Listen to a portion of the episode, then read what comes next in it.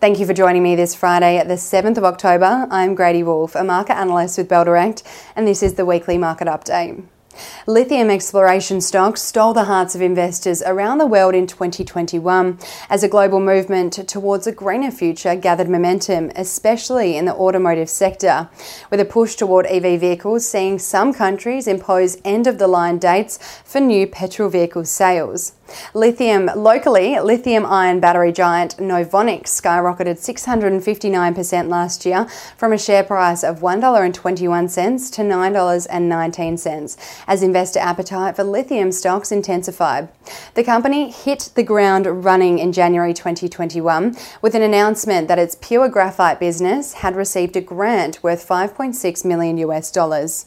Investors also piled into Novonix last year on news that Phillips 66 made made a strategic investment in the company and that the company had bought a new battery anode facility in Tennessee. Shares in Liontown Resources also soared 388% to join the top performing stocks on the ASX 200 in 2021 after the lithium miner shared news of its 100% owned Kathleen Valley lithium project being fully funded for construction after signing spodumene offtake agreements with EV and tech powerhouses including Tesla, Ford, and LG.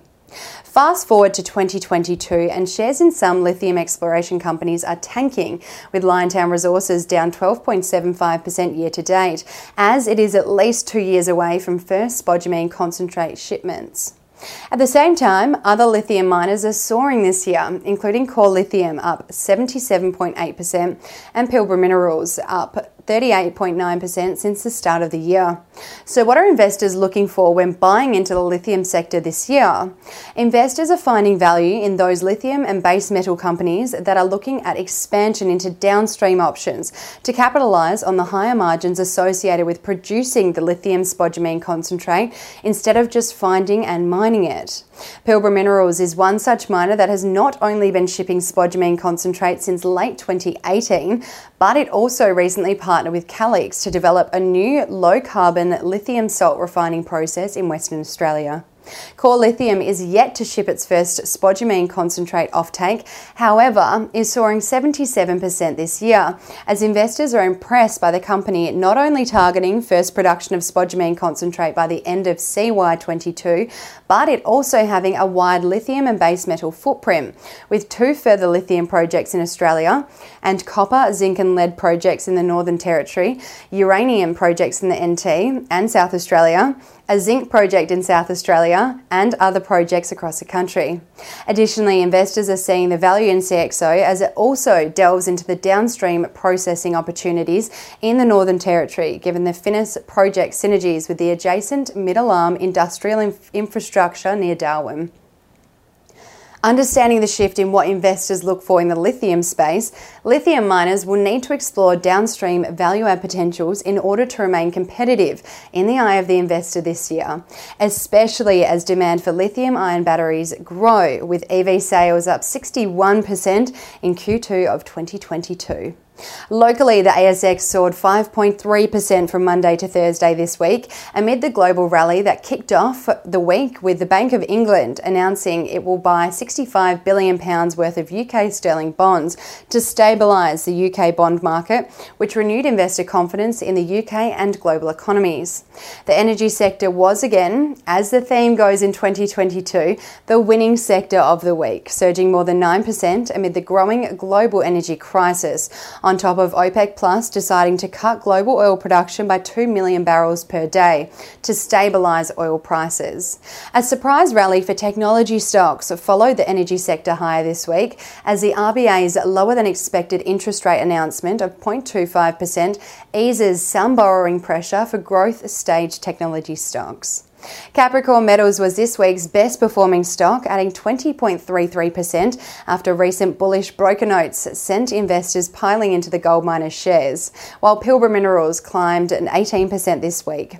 Telix Pharmaceuticals also jumped more than 18% this week, despite the biopharmaceutical company announcing last week that it was withdrawing its regulatory approval application in Europe. On the losing end of the ASX 200, Magellan Financial tanked this week after the embattled fund manager released its funds under management update for September, sharing that investors have pulled a further $3.6 billion of funds from the company's management during the last month. Taking a look at the All Ords, Paradigm Pharmaceuticals rocketed 53% over the last four days following the release of the company's osteoarthritis clinical study, showing the primary endpoint has been met for injectable PPS in the phase 2 clinical trial, and that patients treated with IPPS showed favourable changes over time compared to those treated with a placebo. Over the four days, Polynovo and Tietto Minerals also jumped 39% and 24% respectively.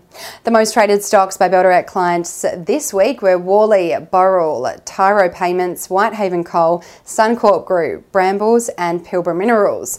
Investors also bought into Macquarie Group and BrainChip while taking profits from Mineral Resources. And the most traded ETFs this week were Vanguard Australian Shares Index ETF, Beta Shares Australian Strong Bear Hedge Fund, and Beta Shares Geared Australian Equity Hedge Fund. Taking a look at economic data to be released in the week ahead, NAB business confidence data for September will be released on Tuesday. Westpac consumer confidence data for October will be released on Tuesday as well, and US core inflation rate for September will be released on Thursday giving an indication into just how well the Fed's aggressive interest rate hikes have been at lowering the world's largest economy's inflation rate. And that's all we have time for today. I'm Grady Wolf with Bell Direct. Have a lovely Friday, enjoy your weekend, and as always, happy investing.